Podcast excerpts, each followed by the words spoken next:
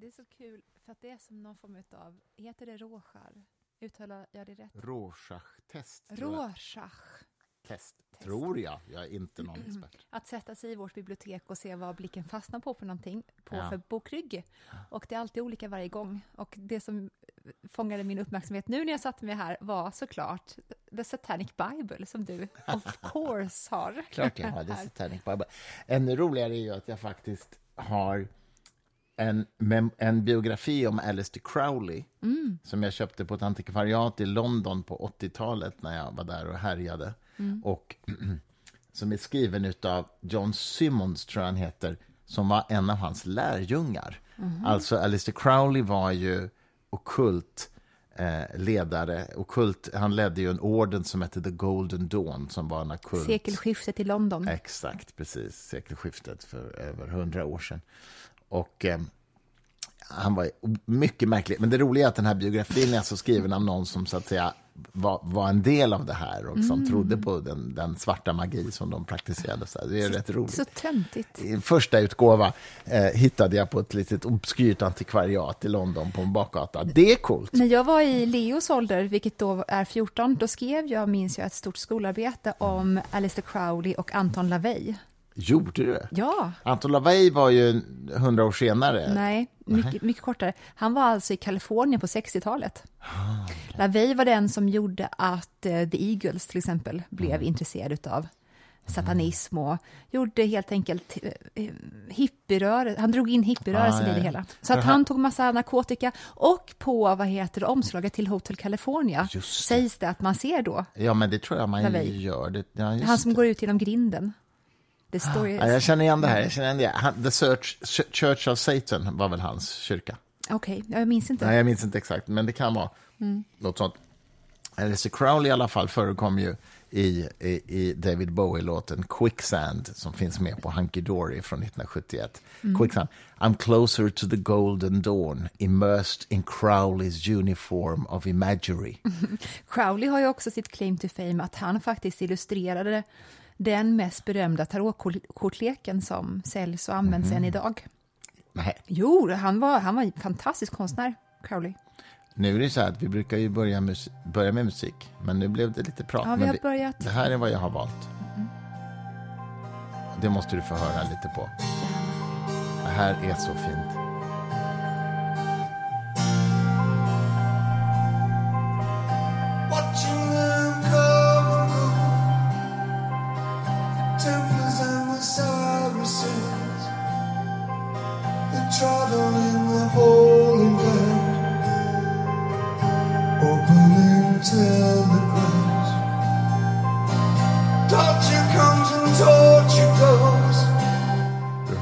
David Bowie förstås. Du måste få höra när den byter tonart sen. Det är väldigt fint. Men det kanske blir lite långt för Hör du det? Nej då, för det kommer nu. Okej.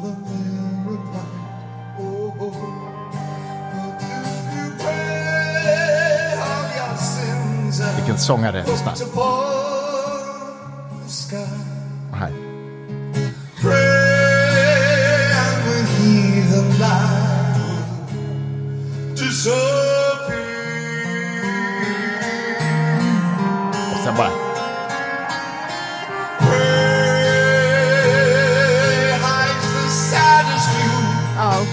Otroligt. Den här kommer förstås på vår spellista. Ja. Gyllene grenen eh, på Spotify. Och det här är ju alltså låten Loving the Alien fast i en akustisk liveversion. Så den låter ju inte alls så här på plattan. Jag tar tillbaka allt jag sa om att den var apart. Den börjar lite, eh, man vet inte vart den är på väg, men den visar det väldigt tydligt för en fort ja, sen. och, och på, på, alltså, studieinspelningen är ju mycket mer traditionell eh, produktion så att säga. Men det här är ju live, bara med akustisk gitarr. Jag tycker det är så otroligt fint alltså. Hur gammal är han när han sjunger där? Ja, det Tror du? här är nog i mitten av... Ja, du, det var faktiskt en bra fråga. Kan det vara... ehm, nej, jag är faktiskt osäker. Jag skulle tro att det här är i mitten utav... ehm, slutet av 90-talet kanske, eller mitten av 90-talet någonstans. Eh, du är lite nykär i Bowie nu. nej, men jag, jag fick ju just hem ett så fint fotoporträtt av honom som vi satte upp på väggen. Ehm, Gavin Evans eh, legendariska eh, porträtt där han hyschar, han håller fingret framför munnen och säger Shh. Det, det, det är en så väldigt fint, fin bild. Den är otrolig. Svartvitt porträtt, liksom. Jättestort. Så snyggt. Så att, eh, ja. Hörru du, eh, just det, det är fredag. Vi Välkommen har... till den gyllene grenen, Christer Sturmark. Precis, välkommen till den gyllene grenen. Ska vi säga Skål. Nu eh, börjar helgen. Champagne som vi brukar. Mm. Och Victoria Larm, du har presterat en artikel om hermetism idag för tidskriften Sans. Får man säga det, eller ska, man, ska jag klippa bort det? Eller? Det dröjer ett tag innan den kommer, eftersom tidningen inte kommer jätteofta. Det är, Men liksom inte, det är ju inte så att det är en, ett scoop, om jag förstår vad jag menar. du vill inte, vill bli inte anklagad för insiderbrott och påverka kur- börskurserna med det, menar du? Nej, det är inte så här. Vad ska... Eh, jag vet att Malcolm McGladwell har en sån generande sekretess kring sina nästa, sitt, framtida projekt med de som jobbar på förlaget i New York. Och han har så här supersäkra system i datorn som gör att det absolut inte ska komma ut vad hans nästa bok ska handla om. Och nu vill man säga som om någon bryr sig. Som om någon bryr sig. Malcolm McGladwell längre. Jag har alltid känt att han verkar rätt överskattad, men jag, jag, jag, jag vet inte så mycket om honom, så jag ska, vågar inte säga det så kraftigt. Men Jag skulle våga påstå att han är en sån, och det kanske vi är med i mångas ögon, men Ja. so may it be. Men jag ser på McGladwell som en person som kan kallas för ehm, the stupid people's smart person. det var inte så snällt. Åh, herregud. Men, och jag ska då också erkänna att när jag var typ 21-22 Mm. så köpte jag hela den här auran som han hade byggt upp kommersiellt om sig själv. Mm. Och att han var då det här snillet som kom på lysande hypoteser på ett lekfullt sätt som Mm. ingen annan kunde se. Sen förstod jag till slut att det där är bara dumt. Det är bara dumt, Malcolm, att du ska berätta för oss om David och Goliat som garanterat är en hundraprocentig myt, det vill säga den har inte hänt på riktigt, utan och sen då ska han använda den här David och Goliat-historien för att han har sett igenom att jätten egentligen hade en tumör. Och det är därför han ser så dåligt. Och det är Nej. därför då som David kan... Säger han detta? Ja, ja. Men Och det är ju så dumt. Och därför kunde David träffa honom med sin, när han skjuter iväg då, den här stenen som träffar honom. Nej, men det här verkar ju helt uh, foliehattigt. Det är nästan bara det dummaste du har jag hört. menar, det, först, det första är ju att det är uppenbart att det inte har hänt om man verkligen menar att det är en jätte. Men man kan ju tänka sig att det är en metafor för kamp mellan den lilla och stora. Och det har ju hänt otaliga gånger såklart. Ja, metafor. Och, men då spricker ju tumöridén, så att säga. För om Det är det en metafor, en metafor får ju inte en tumör i ögat. Eller? Alltså det är typ det är en väldigt st- sp- stort spännande företag tumör. mot ett liten uppstickare till exempel. Det är svårt att tillämpa tumören i ögat på företaget. Det är ju jättespännande hjärna som har kommit på den Ah. metaforen för en tumör då. Vad, det, vad är det en metafor för? Du, alltså ibland, jag säger som, som Socker-Conny, människor är bäst på bio. Visst känns det så ibland? Jag vet inte alls vad du menar. Men, men det där är att- en dubbelhet i oss båda för att eh, jag älskar ju alla samtidigt. Jag fattar inte, jag får inte ihop mig själv riktigt. Jag vill, ibland, jag vill, ibland råkar man liksom ut för människor i sin, i sin vardag som man helst hade sluppit. Kanske. sluppit Mm. råka ut för. Jag vill ju aldrig, jag har ju den tendensen som jag också märker blir värre och värre med åren och den är att jag, jag vill inte träffa någon. Att jag bara vill vara inomhus på vårt berg i huset. Men, men när jag väl träffar någon, vilket jag ju tvingas till Ja. tack och lov Så är det ju regelbundet, jävligt kul. Ja, men då älskar jag ju Ja, den. jag vet, jag då vet, älskar jag alla med. människor. Så fort jag hamnar mitt emot någon och får ögonkontakt med den, då känner jag att jag vill klappa den på kinden och prata. Vi är egentligen jättesociala, både du och jag. Det är bara det att vi inte är sociala precis innan vi är sociala. precis innan, eller lång tid innan heller. Nej, men vi har väl en viss tröskel som vi hjälper varandra att komma över på olika sätt. Eh, oklart hur jag hjälper dig. Kanske är det mest du som hjälper mig. Eller? Ja, jag, jag, jag är kanske ännu mer social än du, möjligen. Möjligen. Ja, det är du. Det är du. Du är proaktiv på ett sätt som inte jag är. Jag skulle aldrig boka lunch med någon liksom. Det är det dummaste jag har hört. Bara för det så jo, hände det idag med min goda kära vän Anna Jansson på Nationalmuseum. Men då var det att hon skrev till mig, ska inte vi äta lunch? Då skrev jag, det ska vi absolut göra. Ja. Men det ser du ju fram emot, det vet jag. Så att, men det är väl kanske, du skulle inte boka lunch kanske med folk som du inte känner så väl? Ehm, det- det, skulle kunna göra ifall det är att de kan väldigt mycket om någonting som jag vill också kunna mycket Ja. om. Då, då har jag varit, skulle jag säga, mycket mer proaktiv än nästan alla människor jag har träffat. För att jag har ju, precis som du, haft inga spärrar alls för att skriva till människor och säga hej, får jag bjuda dig på lunch mot att du berättar allt för mig som du kan om det här. Så har jag gjort otaliga gånger. Nej, men jag, jag lunchar med folk väldigt, väldigt ofta eh, som jag inte känner eller inte känner särskilt väl i alla fall. Och eh, just av det skälet, jag tycker det är otroligt kul att lära mig. Så, liksom. Det är ju en del av mitt jobb som bokförläggare också såklart. Liksom. Hela, mitt, hela min liksom, tillvaro yrkesmässigt handlar ju om att ta hand om och ge ut människor som kan mycket mer än jag. Ja. Eh, och det tycker, jag är, det tycker jag är livskvalitet. Jag tycker det är otroligt kul att få den så att säga, mentala, kognitiva stimulansen hela tiden ifrån människor. Men, men visst, jag kan ju också, det vet ju du, jag kan vara jättetrött när jag kommer hem efter en sån dag för att man är liksom mentally exhausted sådär. Men jag skulle aldrig vilja vara utan det. Alltså. Det är en sån livselixir att få möta dem. Och så berättar du för mig. Och Och så så, berättar pratar vi om det. Men kommer du ihåg vad roligt det var, det ska jag inte säga vem det var, men den här filmregissören som jag åt lunch Ja. Mm. med. och jag, jag pratar och han pratar. Och sen liksom när lunchen är slut, Mm. eller på väg att ta slut, så sa han, men, men, men vad ville du? vad ska jag säga? Mm. Jag ville, ja, jag ville prata om det vi har pratat om. Skavigt.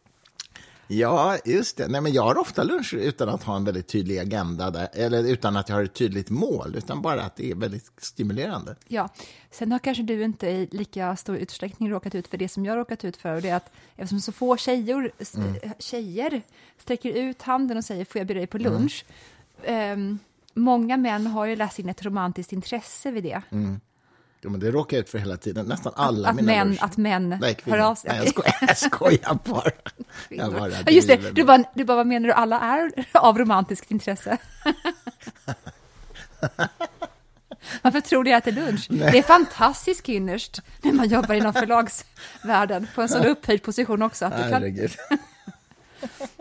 ja, det är bra. detta Det är är bra. hjälp från ut, Nej, men jag menar naturligtvis att det är ett romantiskt intresse från dem. Nej, jag skojar. Det är från dig. Från dem. Jag, Nej. fattar, jag förstod inte. Nej, inte jag heller faktiskt. är Svårt, svårt med logik hit och dit. Ah. Nej, nej, nej, herregud. Eh, nej, men däremot ett, ett stort intellektuellt intresse. Det är ju skitkul att prata med folk som kan någonting. Kan mycket om någonting. Mm. Det Och bara få liksom ställa alla frågor man har och liksom Mm. Gå in i den världen. Det, det, men det gillar vi ju Men båda det, vi älskar det båda, men jag får ju panik av tanken på att sitta och äta lunch med någon som ska bara handla om ungefär, ja, hur är det? Mm. Då vill jag bara ge mig upp och gå omedelbart. Tack och adjö, vill Ja. jag säga då. Ja. Jag kan inte prata som en normal människa. Men du, du ville prata om den avförtroll, avförtrollningen som Vi pratar om så himla mycket, vill jag prata om, men det blir alldeles varmt det går bra. Jag, jag, jag, I'm, I'm here. Okej. I'm ready. Du har hur lång tid som helst. Vi ska ha middag ikväll faktiskt. Ska, ja, det ska bli väldigt kul faktiskt. Eh, men eh, det, det är ett par Mm. Är timmar kvar, så att, eh, det är två timmar kvar, så vi kan göra en långpodd om vi vill. Jag vill prata med dig om två stycken huvud, huvudfrågor. Mm. Den ena är då det här som jag har blivit upprörd över att många påstår att eh, verkligheten är avförtrollad och detta är ju då röster som kommer främst från kristet håll då man är ledsen över att det sekulära samhället och naturvetenskapen främst har berövat oss Mm. som människor på någonting. Eh, den premissen blir jag vansinnig på Mm. och den skulle jag vilja prata med dig om. Sen skulle jag också egentligen vilja prata om, och jag har lite grann utlyst det här på våra sociala medier, som det fortfarande är så kul att bara jag har kontroll över. Alltså jag det. älskar Du sätter det. agendan. Och du har det så kallade problemformuleringsprivilegiet i den här familjen. Ja, inte bara det. Alltså, det är ju liksom ett maskingevär som jag har tillgång till i form av bilder som jag kan lägga ut i vilken hastighet jag Exakt, vill du har, på kontroll dig. över, du, har, du har kontroll över propagandaministeriet också. Ja, just det. Nu brukar inte det väcka så jättehärliga associationer med just Precis. propagandaminister. Vem var det? Hess kanske? Var det? Goebbels var det väl? Goebbels var propagandaminister under nazitiden. Och eh, det har vi nu googlat och eh, undersökt. Jag vill inte, jag vill inte podda mer nu. jag vill inte podda om någonting. Jag blir så besviken på mig själv. Det är jag som ska kunna sånt här. Du är ju normalt sett historieoraklet i den här familjen. Och då kan det väl vara mysigt att jag någon gång för en gång skulle ha rätt. betvivlar allt nu som jag kan och någonsin har sagt. I alla fall, det ena var då det här med den avförtrollande verkligheten och det andra var ju lite grann, eller mycket, om på vilket vis som du och jag har olika trosuppfattningar om verkligheten Mm. och var vi kommer ifrån. Och för er som har lyssnat har ju behövt utstå Vi otaliga mycket, ja. Mm. timmar, och vi kommer fortsätta med det för alltid, otaliga timmar utav, för jag utvecklas i det här Mm. samtidigt. Ehm, jag har ju uppfattningar om verkligheten som inte du skriver Mm. under på i första taget, Men vi börjar med avförtrollning, vilket är jag. älvor. Älvor till exempel, ja. Älvor och jättar och och, sånt. Och tomtar och troll. Och, eh, Parentes bara, är inte det så himla romantiskt på något vis att Men det, så skrivs, det står ju om jättar i Gamla Testamentet, känner Mm. du till det? det gick jätt, eh, på den tiden vandrade jättarna över jorden. Mhm. Kanske inte jag återger det perfekt, men ganska perfekt vill jag ändå hävda. Och sen så finns det också en myt faktiskt om Storbritannien. Mm.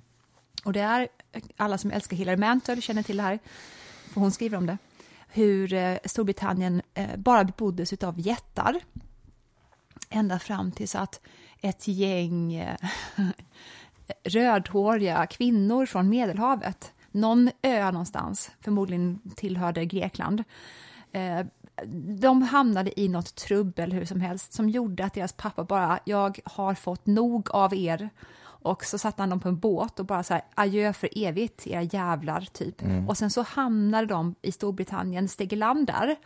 Och eh, enligt sägnen då så har de liksom varit utan, utan män så pass länge så de är liksom jättesugna på män.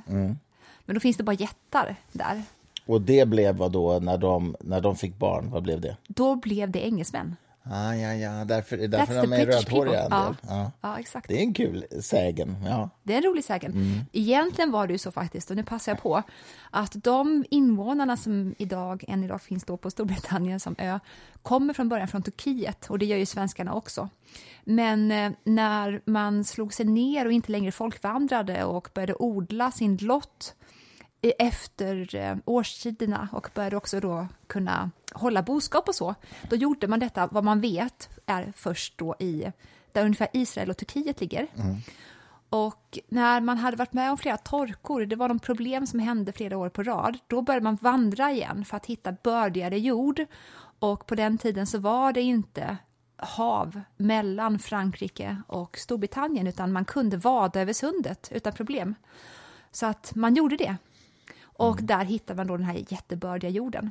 Så än idag när engelsmän eller walesare gör då My Heritage, då kan man än idag se att de härstammar från Mellanöstern. Och MyHeritage är alltså en sån här webbsajt där man kan skicka in sitt DNA-prov och få sitt släktkoppling, eller hur? Ja. Bara för den som inte vet det så, så är det alltså en av flera sådana sajter där man kan göra det. Är det bara jag som tycker att de här kroppsljuden som det innebär att dricka någonting är väldigt pinsamma? Eller hur? Eller? Jag har inte tänkt på, men man kanske ska inte låta dem vara alltför dominanta. Dominanta. Det, är ju, det jag tror att det är att de är ofrivilliga. Alla kroppsljud som på något vis är ofrivilliga eller ogenomtänkta, det är något naket i det som... Ja, men det var en god drink jag drack, även om jag smackade lite. Jag, ty, jag, tycker, jag tycker dina kroppsljud är mysiga. Men du, Idag är det faktiskt lördag. och vad är det för drink du har gjort först bara? Ehm, jag önskar att det var något avancerat, men det är ju den här vanliga jordgubb, mynta, lime, lite gin. Jag gillar inte gin egentligen, men nu har vi bara det. Det var väldigt gott. Tack så Men, mycket. men du har rätt, det är lördag. Vi gjorde en liten specialare och delade upp den här podden på två inspelningstillfällen. Ja, vi började lite grann igår. Först flamsade vi och tramsade och hade det så mysigt, gung. Sen kom vi in på lite allvar, som vi ska ko- komma in på i det Ja. här avsnittet också såklart. För- det var bara det att vi var i någon eh, barnslig uppspelthet igår som inte riktigt passade in i väldigt seriösa frågor. Nej, precis. Jag hade ju väntade på middagsgäster och sådär. Så, att, eh, så, så då tar vi det nu istället. Jättelyxigt. Och du, jag kan bara börja med då att säga att du ville ju liksom ta upp ett speciellt tema eh, som vi skulle resonera kring. Så varsågod.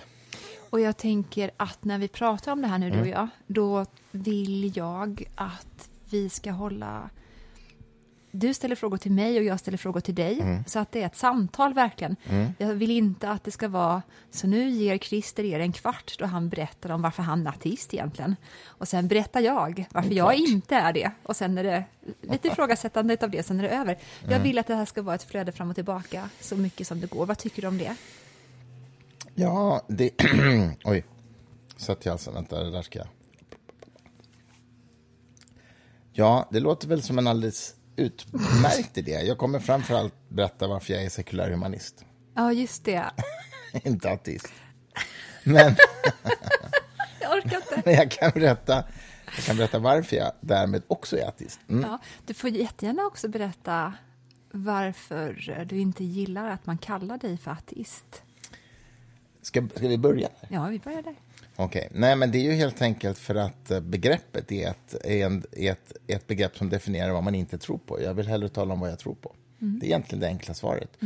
Och, och att jag har retat mig så många gånger på när man har haft till exempel religionskunskapsböcker i gymnasiet så har man ett kapitel om islam och ett om kristendomen, ett om buddhism och ett om hinduism och så har man ett om ateism.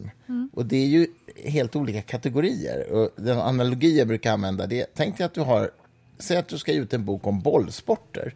Och så har du ett kapitel om tennis och ett om fotboll och ett om basket och ett om, inte vet jag, cricket. Och sen har du ett kapitel som heter Vi som inte spelar bollsporter. Det, det, och så berättar det kapitlet att vi inte spelar bollsporter. Det är så här, ja men då undrar man så här, ja men vad gör de då då? Istället. Exakt. De kanske seglar eller spelar schack eller de kanske spelar, inte vet jag, rider eh, hästdressyrtävlingar. så, så, så det är liksom ett slags tankesfel i sig att kategorisera kristna muslimer så här, med ateister. Alltså det är liksom ett tankefel i grunden. Och ändå är det så många skolböcker som gör det. Ja. Ser, ser jag i skol, i skol, förresten, jag har kollat på mycket religionskunskapsböcker i skolorna. Så därför kallar jag, mig inte, kallar jag mig inte ateist utan sekulär humanist. Men eftersom jag är sekulär humanist så är jag också ateist. Så jag är det också, alltså, utan tvekan. Precis, eh, men att vara sekulär humanist, Mm. då är det ju en natural, naturalistisk syn som man har på verkligheten. Ja, och en värdegrund och sådär. Och en syn på vad kunskap är och så. Ja, och det här med naturalism, vi har pratat om det tidigare, men jag tror ändå att vi, eftersom vi ändå gör det här avsnittet nu, så tycker jag att vi är så elementära som vi bara kan, för att hjälpa nya lyssnare också orientera sig i. Ja, Så kan du bara berätta lite vad naturalism är för något? Ja, nej men, jag skulle i sådana fall vilja börja en annan ände och säga att eh, sekulär humanism är en livsåskådning, precis som kristendomen eller islam. Och, så här. Och definitionen på livsåskådning är ju att man har en, en deskriptiv uppfattning om verkligheten som innefattar också en kunskapsteori, en syn på vad som är giltig kunskap och inte. Och, så där. och sen finns det då en normativ dimension, alltså en värdegrund. Då. Eh, Så en deskriptiv och en normativ dimension, det är det som tillsammans utgör en livsåskådning. Och det gäller ju både för kristendom och sekulärhumanism och så. Och just den sekulärhumanistiska deskriptiva dimensionen, den innehåller då en uppfattningen om naturalism, det vill säga att verklighetens natur är naturlig och inte övernaturlig, det vill säga att den, den utgörs av eh, eh, alltså verklighetens ontologi utgörs av eh, den materia, den energi och de naturlagar, kända och en del okända eh, med största sannolikhet, som verkar. Så att, säga. Det, att det inte finns en, eh, några väsen i, i detta universum som verkar med intention och agens och som har ett specifikt syfte med detta. Det finns liksom inga övernaturliga väsen som styr naturlagarna, utan, utan det är naturlagar som styr, som alltså är principiellt vetenskapligt beskrivningsbara. Sen kanske vi aldrig lyckas. Sen skiljer man också på metodologisk och filosofisk naturalism. Och metodologisk naturalism det är att man i vetenskapsarbete aldrig antar en, en liksom övernaturlig kraft som går in och påverkar experimentet. Utan man antar att det som sker är så att säga, beskrivningsbart inom naturvetenskapen. Filosofisk naturalism är ju ett större antagande och ett mer metafysiskt antagande i den meningen att det inte är bevisbart vetenskapligt. Nämligen att det finns ingenting där utanför överhuvudtaget som har intentionalitet med fysiken eller med, med det som sker eller påverkar det som sker. Eh, även om vi inte kan se det så att säga så tror den filosofiska naturalisten att det inte finns där. Men det ligger utanför vad som är testbart. Så det är inte en vetenskaplig fråga. Om jag frågar dig nu då, eh, hur mycket av det här som du sa nu tror du att jag skriver under på?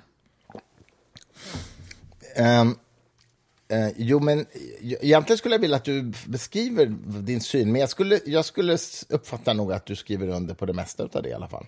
Du kanske gör en eh, någon modifierad definition möjligen, jag vet inte. Nej, jag, jag uppfattar nog att du skriver under på det. Ja, det gör jag. Sen skulle jag nog inte använda mig av samma, samma språk Mm. Nej. som du för att leda fram till samma slutsatser. Mm. Och vi har ju lite olika syn på vad språket är för någonting, vilket i sig då gör det intressant. Mm. Men eh, ja, jag berättar gärna. Jag tycker att det stämmer väl överens på mig att kalla mig för en dålig kristen. Mm. Som Ian McGilchrist, Ja, som han. han sa det i vår intervju med honom. Och eh, med dålig kristen menar jag inte bara att jag väldigt sällan dyker upp på mässa, om än någonsin. Ganska ofta går jag in och sätter mig i kyrkorna i Stockholm och i eh, katolska kyrkans Mariakapell, som jag trivs väldigt bra i.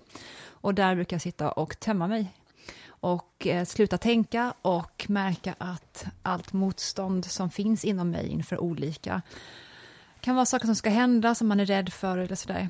Ehm, att det sjunker undan då.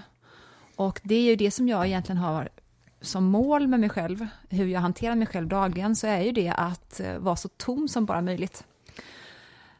Ja, för jag, för, jag tänkte just fråga det. Som jag uppfattar det eh, så handlar det väldigt mycket för dig om den här kontemplativa inre blicken inåt. Och som, som, som, som är det som du använder de här kontexterna till. Det handlar mycket mer om den inre grejen än vad som är verkligt. hur säga. kristendomen eller hur Vedanta Ja, ja, ja. beskriver den yt, yttre världen, eller hur allting uppstod och så. Ja, men det är, precis, det är ganska sekundärt för mig. Mm. Men det är inte helt oväsentligt heller, men det är absolut sekundärt. Ehm, jag tror ju att religioner är infrastrukturer som är klädda i olika kulturella dräkter. Och som alla infrastrukturer så ska ju de leda till någonstans. Och jag tror ju att alla världsreligionerna har en infrastruktur, det finns där i dem, som leder en mot centrumet i sig självt. Det är inte bara det att de ibland besudlar samhällena med eh, sin politik eller det samhällsstyre som de tycker ska trumfa andra samhällsstyren och sådär. Utan även i religionerna så tror jag att den här infrastrukturen finns som vill hjälpa människan att nå centrum. Eh, Det är därför till exempel som alla tempel alltid är byggda i mitten av staden eller eh, bergen ses också på som en, en mittpunkt. Och eh, det är en uppmaning att gå inåt och se vad som finns där. Och inte bara se vad som finns där, se vad som händer med dig när du går inåt. Därför att vad jag i alla fall har upptäckt i mitt praktiserande av både öst och västreligioner så är det att när du går mot centrum med din uppmärksamhet så eh, upphör jaget. Och det är ju någonting som alla mystiker har gemensamt.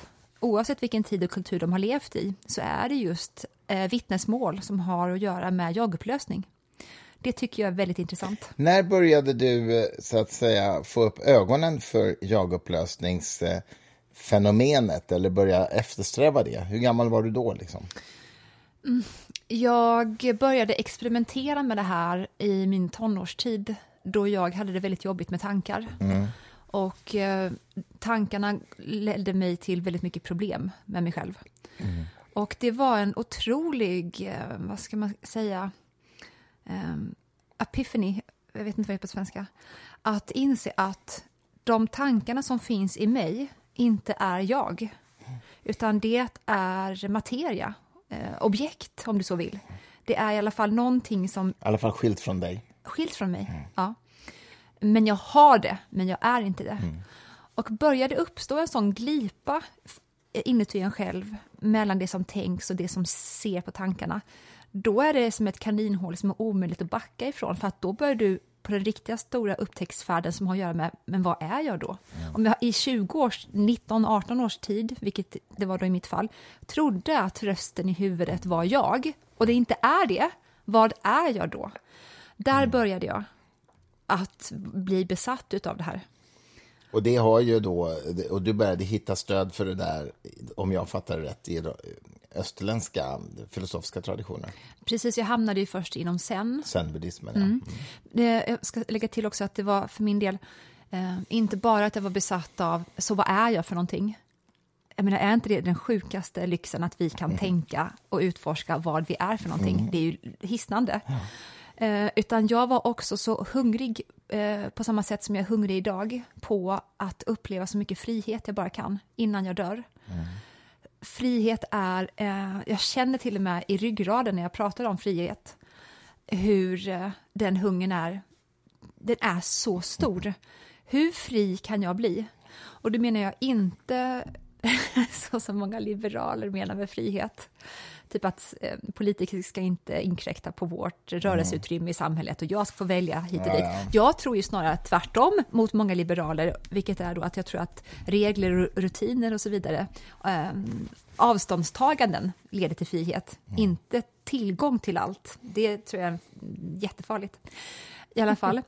Så att den här frihetslängtan i kombination med maniska upptäckarlusten på vad är jag för någonting ledde mig till sen. Och där var jag i några år och är där fortfarande. Varje kväll så lyssnar jag fortfarande på någonting som har med sen eller vedanta att göra. Och sen så Och Vedanta är väl inte zen, va? är Nej, det är det inte. Det är det Det är en indiska. hinduisk eh, filosofisk de, tradition är, de är väldigt lika. från 200-talet för, för, efter vår tidräkning. Nej, nej. 400. 400, okej. Mm.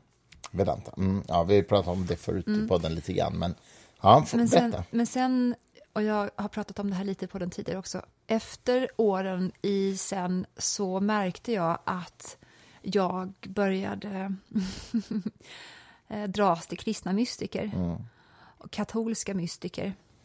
Och eh, jag eh, märkte till min egen förvåning och det var inte bara härligt. Jag märkte att jag svarade väldigt starkt på Jesus som, eh, ja men på korset helt enkelt. Och Jesus som eh, arketyp och som idé, men också som historisk person, det, det lilla man vet om honom.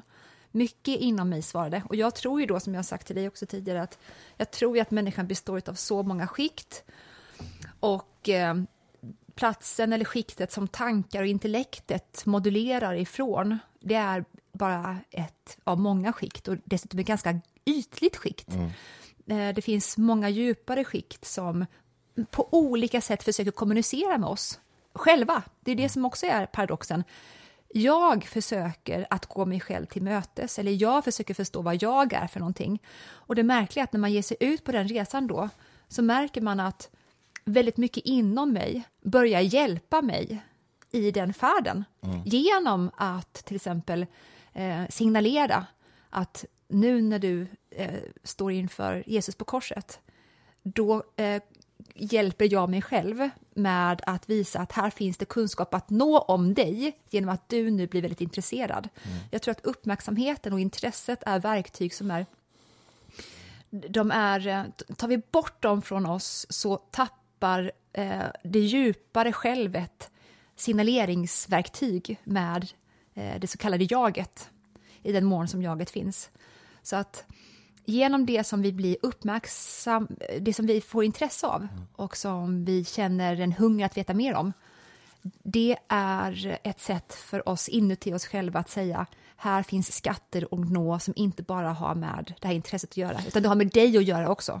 Jag Does förstår. it make, förstår du vad jag menar? Jag tror det, men jag har en fråga på det och det är, innebär det så att säga att den funktionen som, som den här symboliken med Jesus på korset har för dig, skulle den så att säga lika gärna kunna vara en annan symbol som hade uppstått i en annan kultur, men som så att säga förmedlade samma sak, men att det bara råkar vara så att det just är Jesus på korset som i vår kultur har blivit bärare av den arketypen.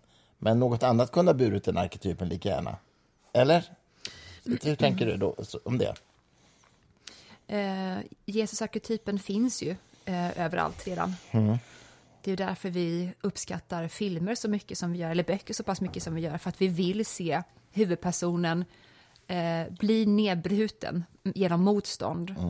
Och vi vill se hur den pånyttföds och blir en, eh, upp, en eh, eh, uppdaterad version av sig självt, som ju minst sagt Jesus blir. Nej, och, det och jag svarar ju, och jag svarar ju på den arketypen varje gång, väldigt starkt.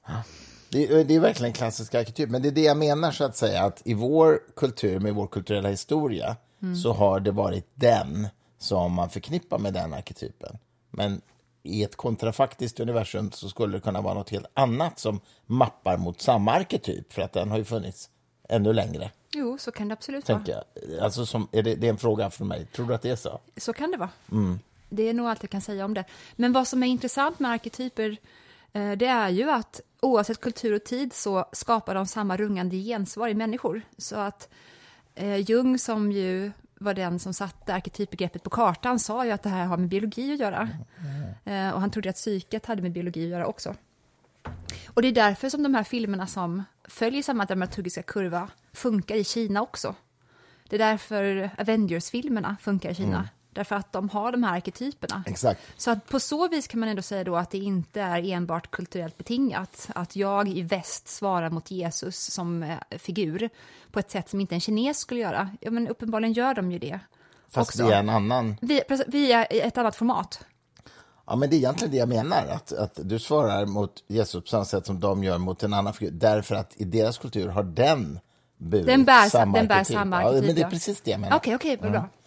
Det, är det, det är det jag menar, och det, det, och det, det låter rimligt. Och det, det, är därför jag, det är så intressant när du säger det här med att, jag tror att alla, alla världsreligioner, som du eh, uttryckte det, bär på liksom samma grundidé om, som pekar inåt mot centrum, sa du va?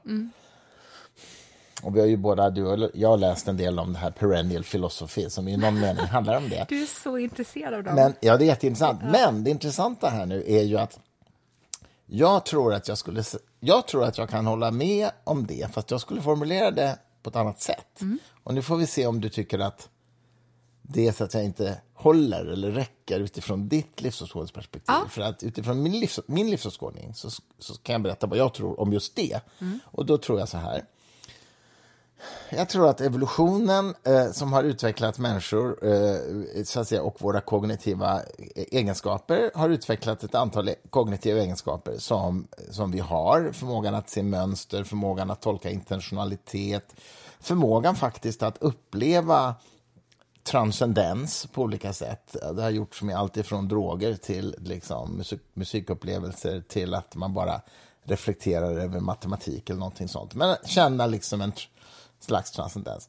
Och jag tror ju då att det som vi kallar för världsreligioner idag, det är strukturer som har uppstått i den mänskliga utvecklingen för att de här kognitiva processerna som evolutionen har gett oss har samverkat på olika sätt och därmed skapat de strukturerna. Det vill säga, ehm, Alltså att jag tror att, att religionerna är så att säga, en evolutionär produkt, men naturligtvis inte någonting som har evolverat med hjälp av DNA, utan det är evolverat genom memer, våra kognitiva processer, där vi har byggt strukturer runt dem. Och de tror jag så att säga är de samma i någon universell mening för alla människor, och, men de har yttrat sig i olika religionstolkningar. Och det tycker jag låter ungefär som samma sak. Nej. Nej, okej. Men det här är en väldigt nyttig övning för er att göra där hemma också med er partner. Eh, Du är mycket bättre på det än jag. Och det är att man testar att om man är i ett gräl är det här också väldigt bra. Eller om- om man bara är i mys som vi är nu. Att man provar att jag måste nu formulera vad min partner tycker och tänker om någonting. Och Mm, gör det det, med, och, idé och gör det med rättvisa. Det är jättesvårt. Det är så bra. Jag tror till och med det kallas för någonting, ima- om man har problem och går till en terapeut som är inriktad på det här så kallas det för imagoterapi tror jag. Okej. Nu är jag lite ute och gissar, men jag, det, någon, det ringer en klocka och den bygger just på att man ska återberätta vad den andra sa på ett så, eh, så att säga, ärligt, uppsåtligt sätt som möjligt. Ja, ja. Nu, nu, har, inte, nu har vi ju inte en, vad heter det, ett problem med det här, utan vi älskar ju att utforska de här tankarna gemensamt. Men det var bara en association jag fick. Ja. Jag tror att det kallas för imagoterapi. Mycket, mycket. Nåväl, nu ska du få Ska jag- imago... ska- ska jag mig här. Det är bara synd att drinkarna är slut. Ja, visst är det så. Hur tog de slut? You're the drink chef, I'm sorry. Är det okej om jag... Mm. Förlåt. Du får klippa ihjäl det här jävla avsnittsdjävulen. Det kan man säga. Men jag tar Ta en bild. Du kan ha med det här när jag sa så faktiskt. vi får se. Tack. Varsågod, sitt. Ja, berätta nu. Du sa nej. Nu kommer din imago-spegling här av vad jag sa. Berätta Eh, vad du tänkte. Ja, för att eh, ditt synsätt grundas på eh, premissen att ifall sättet som evolutionen tar sig uttryck genom människan inte längre har den här eh, kanalen som är vi då, om människan skulle försvinna från jorden, då skulle vi också ta arketyperna med oss. Ja, just det. Och det tror ju inte jag. Nej. Jag ser ju på arketyperna som någonting som har med verklighetens konstitution att göra, till viss del. Det är jätteintressant. Här är ju en väldigt tydlig skillnad. Och eh, som är faktiskt konkret, så att den går att liksom verkligen peka på. Du, du tänker egentligen att arketyperna... Alltså nu, det här är en fråga, fast jag gör som ett påstående. Så Okej. säger du ja eller nej. Okej. Du tänker alltså på arketyperna som att de har samma liksom, ontologiska existens som jag tycker att primtal har. Eh, nej, Nej, okej. jag tycker att primtal har en eh, tyngre verklighets, ett tyngre verklighetsanspråk än arketyperna. Helt enkelt därför att de går att eh, bevisa på ett annat sätt än arketyperna. Okej. Och de, men, men skulle du... Det finns ju en skillnad till och det är ju att... Och det, det är två, nu svarade jag på två frågor egentligen, men Ja, men okej, men du, du kan få fortsätta. Jag kan bara säga, skjuta in då och säga så här. Det kanske finns en skillnad till och det är ju att primtalen är nödvändiga i, till sin form, det vill säga de, de kan inte vara på något annat sätt. ja, det det. Medan en arketyp då är, som det heter på filosofi, facktermspråk, kontingenta, det vill säga de skulle kunna ha vara Ja, det är en fråga till dig. De kanske skulle kunna vara designade på ett annat sätt om vi hade haft ett annat psyke eller liksom om vår kognition hade varit en fladdermus istället än en människas. De kanske har andra arketyper. Förstår du? Eh, Och, och det är en annan sak, därför att eh, arketypen som fenomen fungerar på olika verklighetsnivåer. Eh, när de silas genom oss som människor, då tar de sig speciella uttryck där vi smittar av oss på dem. Helt enkelt. Vi blandar in oss själva i dess utformning Okej, och de i dess är- utförande. De är sammanflätade Och, med oss. och, och, ja, så är det. Och med evolutionen därmed. Men frågan är platsen som arketyperna kommer ifrån. Arketyperna i sitt renaste ursprung utan människan. För det är det jag tror finns, till skillnad från dig då. Eh, I sitt urursprung, skiftar de karaktär eller egenskaper där? Det vet jag inte. Eh, Men i sättet Det de tar sig- agnostisk till, ja, det kan. Mm. vara agnostisk. Men sättet de tar sig uttryck på skiftar absolut. Men det har ju kanske inte med dem att göra i... Men så här då, om jag ställer frågan så här då. Anta att vi upptäcker tio ljusår härifrån en planet där det finns intelligent liv som vi faktiskt lyckas etablera kontakt med och som är intelligent i den meningen att de har byggt te- teknologi, de har en sjukvård och sådär. du vet. Tror du att de kan ha helt andra arketyper eller, eller har de behövt förhålla sig till någonting som är samma arketypvärld? Men jag tror ju att universum är ganska likt överallt i sitt inre. Eh, när det gäller verklighetens beskaffenhet så finns naturlagarna där. Och de är likadana garanterat på den planeten som är på vår planet. Så att verkligheten i sin allra djupaste konstitution tror jag är samma överallt. Och eh, då är det sen bara frågan var i den här konstitutionen och på vilken djuphetsnivå finns arketyperna på? Det vet jag inte. That's the question. Ja, Mm. precis.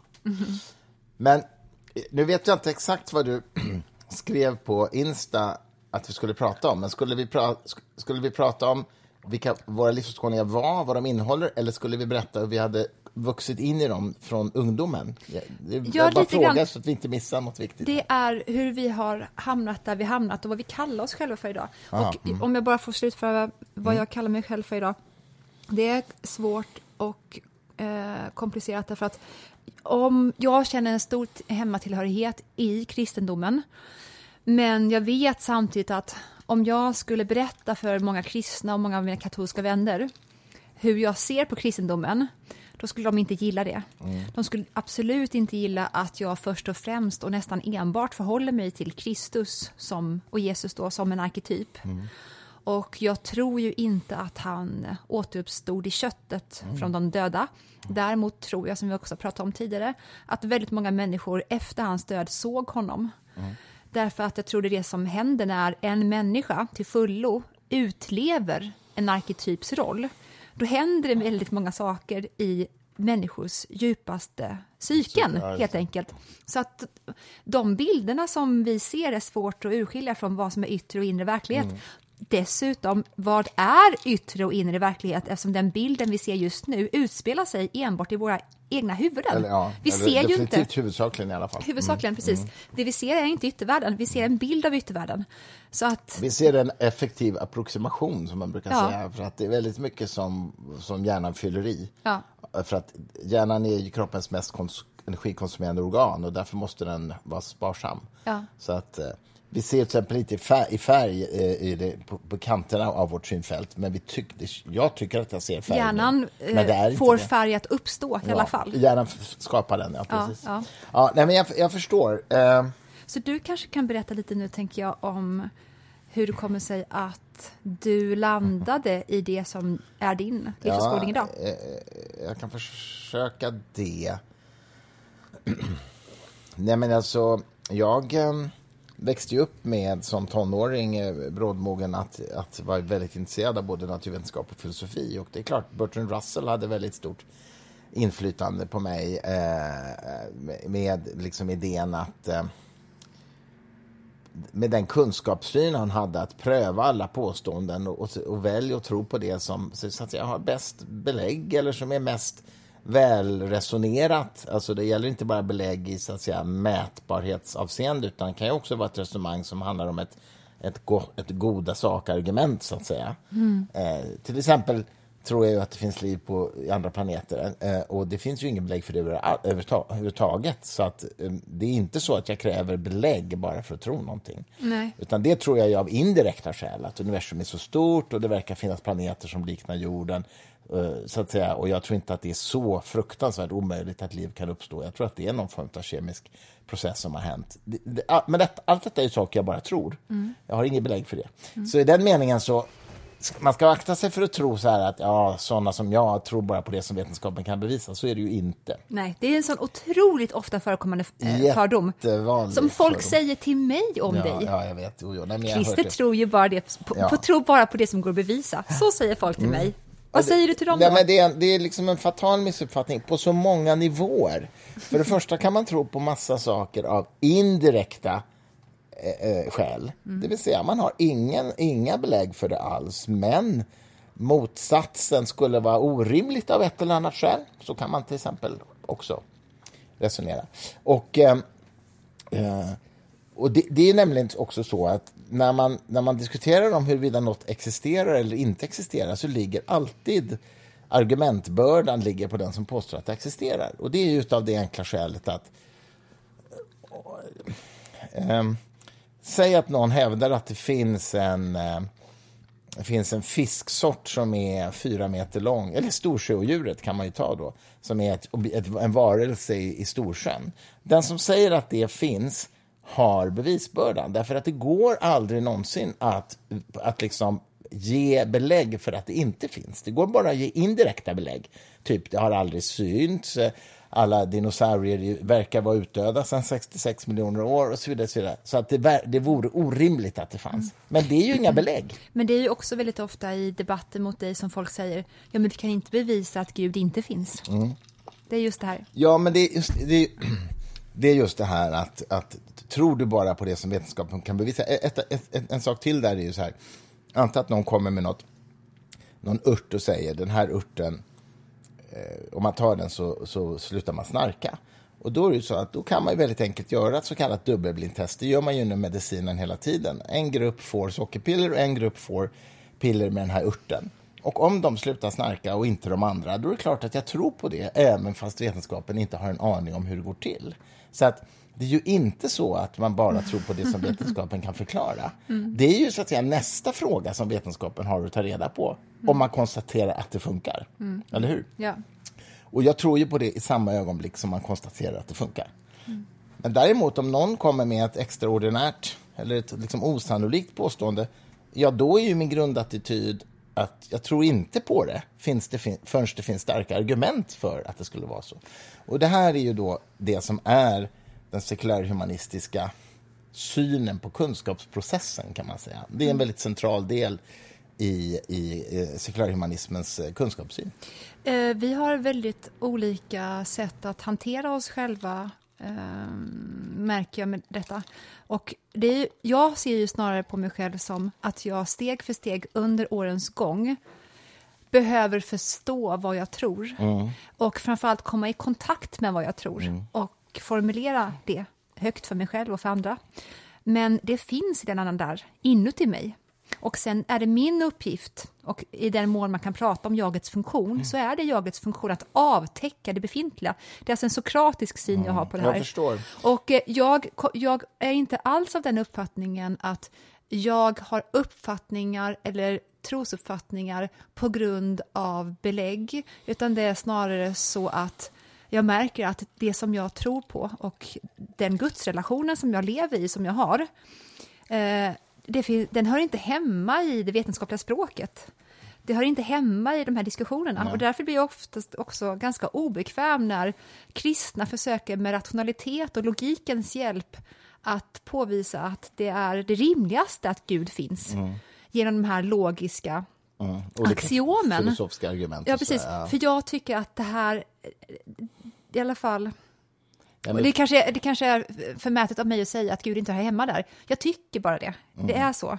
Men jag tror också kanske att, att vi pratar om olika, med, man kan ju mena lite olika saker med tro. För det jag pratade om, kunskapssynen här nu som är min sekulärhumanistiska, den handlar ju om saker som handlar om hur, hur verkligheten är, liksom, vad som finns och hur det fungerar och så här. Sen är det ju så att sen finns det ju en an, annan dimension av tro, väldigt många saker som jag tror på som inte har med evidens att göra överhuvudtaget. Jag tror på mänskliga rättigheter till exempel. Det handlar ju om det är ju en värdering, det finns ju ingen evidens för det.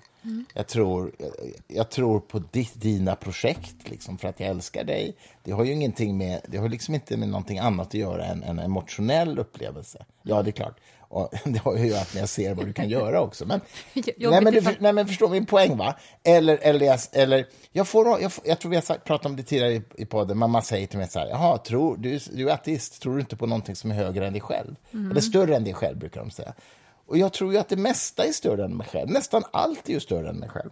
Jag tror vi pratade om det i podden tidigare också. Men det, det har med det här att göra, va? Ja. Ehm, men, men sen är det ju ändå så. Det jag svarade på nyss det är liksom sekulärhumanismens syn på kunskap. Men sen kommer man ju till det här med det här naturalistiska. Eftersom jag har en naturalistisk syn så tror jag inte på Gud. Eh, och därför är jag ateist. Jag är inte agnostiker, för att en agnostiker tror ingenting. Kan du bara, förlåt, för, men jag tror att det är viktigt nu. Kan du bara förklara vad du menar med Gud? Ja, eh, vänta, mm, jag ska du göra det. Men först ska jag säga så här. Agnostiker betyder att man inte har någon uppfattning alls. Man liksom, det lutar inte åt det ena eller andra hållet. Ja, det, då, det kan man ju vara. Man kan vara agnostiker om liv, liv ute i universum till exempel. Det är ganska rimligt. Det är svårt liksom. Jag kanske tror lite mer på det än inte, men det är ändå så här. Det finns inget som talar varken för eller emot egentligen i konkreta meningar. Men men när det gäller då Gud så måste man ju då definiera vilket gudsbegrepp det är man är ateist till. Och då är jag definitivt ateist i förhållande till det teistiska, det klassiska teistiska gudsbegreppet. Alltså en, en, ett väsen som har en personlighet och som vill något och som gör, ingriper i, i, i verkligheten och som är allsmäktig och god. Det är ju den absolut klassiska traditionella teismen. Och ateist betyder att jag tror att en sån gud inte finns. Jag, jag tror verkligen det. Det är inte så att jag säger att det är väl 50-50, utan jag tror att en sån gud inte existerar. Ehm, och sen kan jag ju då eh, liksom utsträcka, ja men tror jag att det finns en, en sån gud som startade världen men sen inte lägger sig i? Nej, det tror jag inte heller. Jag är ateist i förhållande till det också. Så jag, jag skulle nog säga, jag är ateist i förhållande till, till allt som, som det kan vara rimligt att kalla Gud. Sen är det så att jag tror en massa saker finns som inte jag känner till. Men jag kan inte komma på något som det, sånt fenomen eller någon sån existens som jag skulle tycka det var rimligt att kalla Gud. Nej. Så, så, så därför så tror jag att det är korrekt att säga att jag är ateist. Ja, det är det verkligen. Och eh, till det teistiska gudsbegreppet är ju jag också ateist. Ja, precis. Och, och, precis. Det Det är är, ju inte- därför det är så intressant. att Du, du måste definiera vad du talar om i alla fall. Så är det. Något sånär när du använder ordet ateist. Ja. Ingen av oss två tror på en teistisk gud, men du har andra gudsbegrepp som betyder något för dig. Precis. Så nu är bollen och, där. Och till, skillnad, och till skillnad från dig då så har ju inte jag problem med att använda mig av gudsbegreppet. Mm. Och eh, det är inte någonting som jag har kommit fram till, det är någonting som jag märker. Mm. Och sen kan man ju tycka att det är klandervärt då med tanke på att konnotationerna till det här begreppet är så nedsmutsade. Mm. Det är fortfarande tyvärr så. Jag känner inga problem Nej. med att använda mig av det ordet. Tvärtom. Ehm, det ordet skapar en resonans inuti mig som eh, skapar en rundgång i att om jag säger det igen så skapar resonansen igen inuti, rungar tillbaka och så hamnar jag i en viss rundgång med mig själv som är ett tillstånd som gör att jag eh, blir mer av mig. Eh, och med det menar jag tankar försvinner, jag får en klarare uppmärksamhet, jag känner att jag är buren och omhändertagen. Det här är så intressant. Nu, nu, det här ska vi bena upp lite, tycker jag, om det är okej med dig. Sure. Ehm, jag ska försöka sortera mina tankar själv först, här, först och främst. Jo, för det första så skulle jag säga så här. Ehm, det här med att känna sig bekväm med att använda gudsbegreppet. Det jag inte tycker om, eller inte känner mig bekväm med, eller hur man nu vill uttrycka det, det är om man använder gudsbegreppet på saker som, inte, som jag inte tycker rimligen kan kallas Gud. Till exempel om man säger så här, ja men kärlek mellan människor, det kallar jag Gud, säger någon. Det, det hör man ju ibland. Och, och då menar jag att jag tycker inte man ska göra det av, av följande enkla skäl. Gudsbegreppet betyder så oerhört mycket mer än det för väldigt många religiösa människor. Och dessutom har gudsbegreppet skapat ganska mycket problem i världen. Det behöver vi inte gå in på nu, men allt ifrån liksom terrordåd till, till eh, fundamentalism och så vidare. så att jag är lycklig så länge man klarar sig utan att lägga gudsbegreppet på någonting som, som så att säga inte förtjänar att kallas Gud. Däremot, och det här är den viktiga punchlinen, om jag blev varse att det finns en kraft eller någonting som påverkar mig eller som jag erfar eller som jag eh, ser rent empiriskt, det spelar ingen roll på vilket sätt. Men om jag skulle bli varse att det fanns någonting som faktiskt överraskar mig med egenskaper som jag tycker vore rimligt att kalla Gud, då skulle jag omedelbart säga shit, jag hade fel, gud vad häftigt. Gud, vad häftigt. ja, gud vad häftigt. Nej, men förstår du? Så att det är liksom inte... Det är inte en emotionell grej för mig att Gud inte ska finnas, förstår du? Och det var det som var min punch. Det var det som var viktiga poäng här. Ja. Bring it to me. Men jag har inte sett det än. Men eh, jag skulle tycka det var jättecoolt om det liksom... Jag vet. Ja. Jag vet att du tycker så. Mm. Jag vet att du hoppas på det, typ.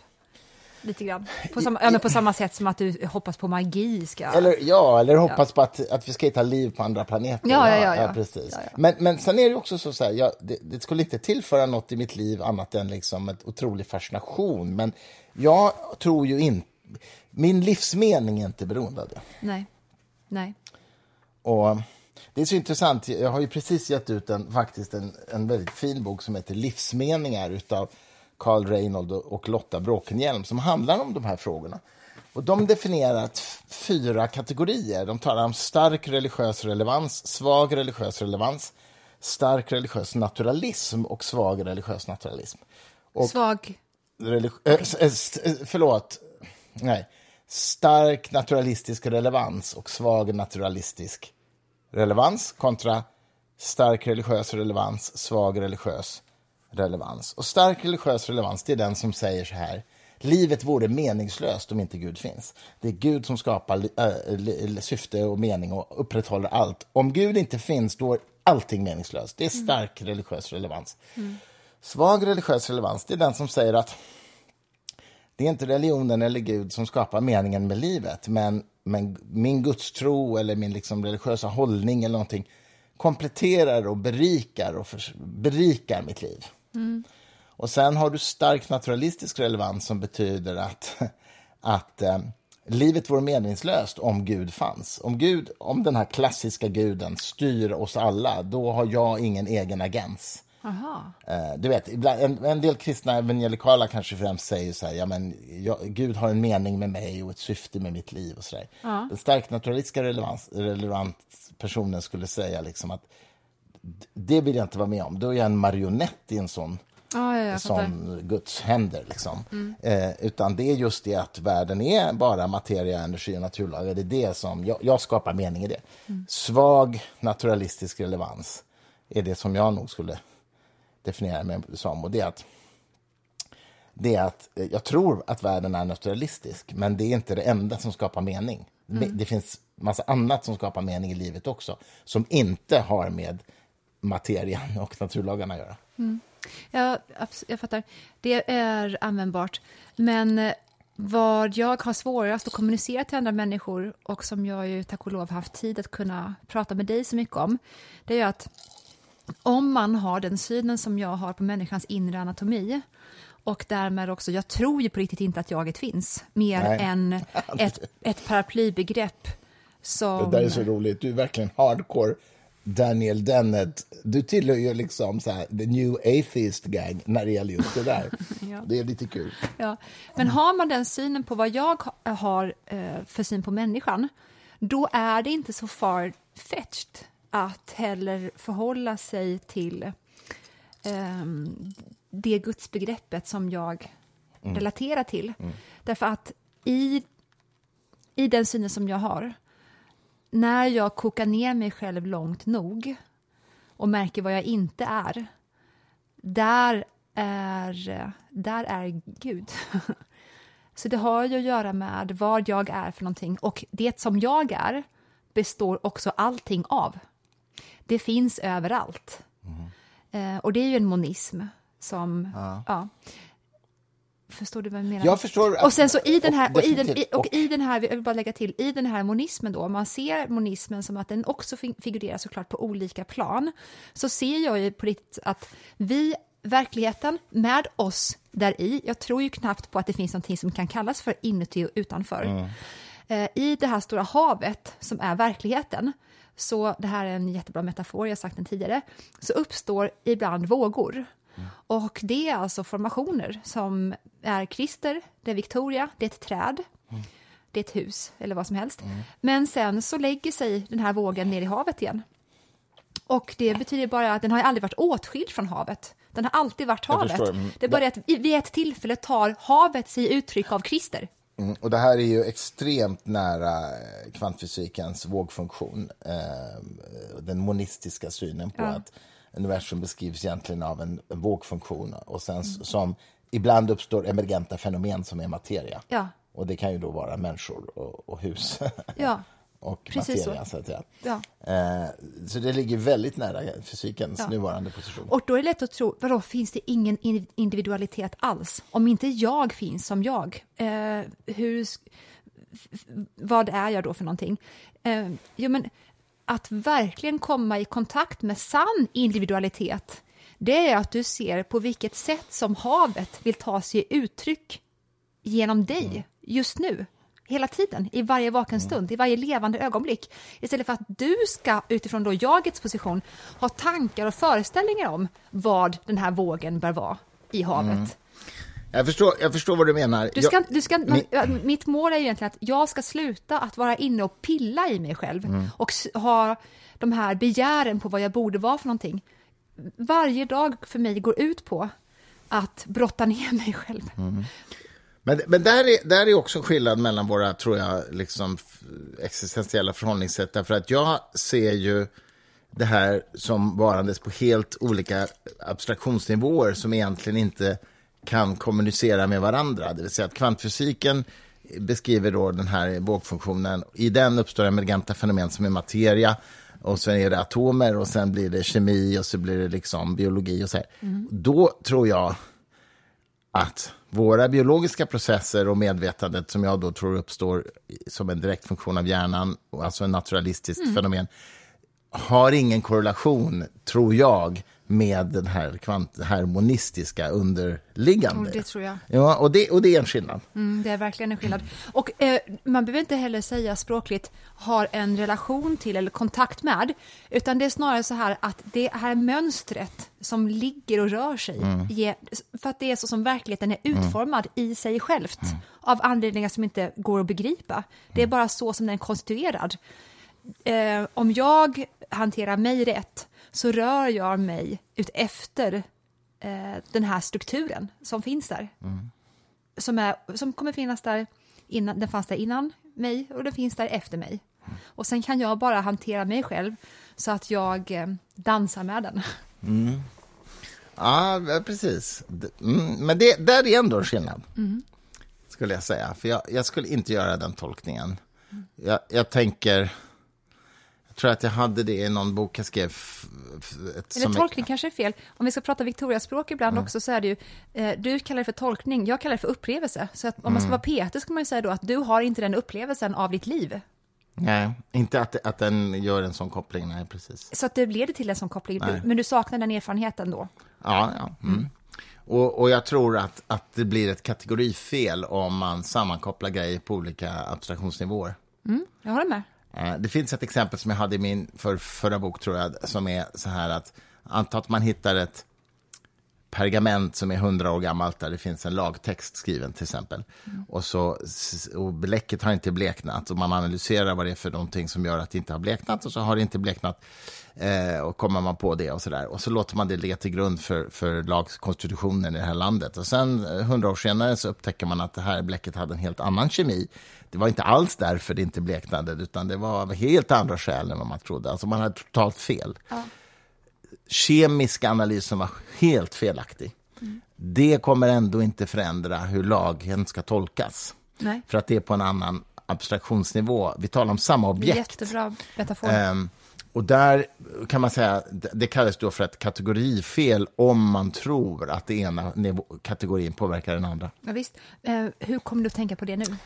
Jag kommer att tänka på det eh, därför att jag menar att jag inte tror att kvantfysikens monistiska verklighets, alltså verklighetens fundamentala struktur, om den är så sammanflätad som kvantfysiken verkar tyda på, tror inte jag har några implikationer för hur våra mänskliga medvetanden eh, interagerar med världen.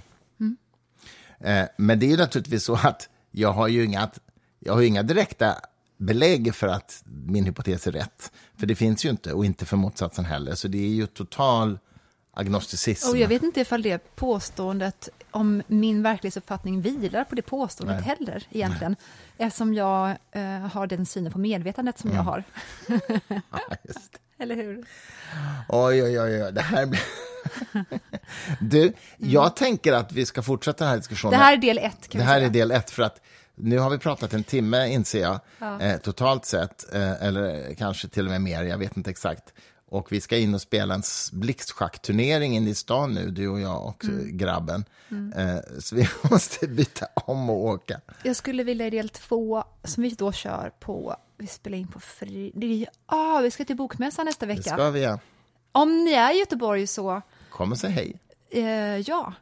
Vi finns ju på, tankes monter lite kommer vi vara i. Ja, det kommer vi. Jättemycket. Och du är lite i Norstedts monter. Och vi finns ju på sociala medier överallt, så bara skriv till oss där och fråga vad vi är, om ni vill säga hej eller så. Och prata. Och sen kommer vi lägga ut vårt schema. Vi ska hålla samtal, både du och jag. Precis. Men- Det har väl du redan gjort, har du inte det? Jag har gjort på mitt Insta. Ja, precis. Men i del två så tänker jag, många människor har ju någon fördom om att, eh, jaha, gud, är, är du gift med Christer Sturmark? Ja, det är chockartat. hur är, hur Det är ju chockartat. mannen som hatar Gud? Det är svårt att hata något som man inte tror finns, men jag, okej. jag vet, det är Eh. roligt. Så att jag skulle vilja prata lite om hur det kommer sig att folk tror att det är svårt att leva med någon som inte har samma syn på... Eh, det här med tro verkar vara så... Det är ju väldigt laddat. Ja, det är... Men att det skulle vara ett problem. Men jag tror ju på så mycket, inte just på Gud, men på så väldigt mycket annat. Ja, verkligen. Älskling. Vad du gullig. Knäppis! Nu, nu, måste du prata i micken. Nu tänker jag avsluta med eh, lite mer Loving the Alien, apropå, för att du är gift med mig. apropå att jag är gift med dig, ja, som, som surrar runt där i arketypernas eh, transcendenta Och jag tar universum. med dig också upp i det här. Åker runt där med mig. Ha en jättehärlig söndag. Tack för att ni lyssnar.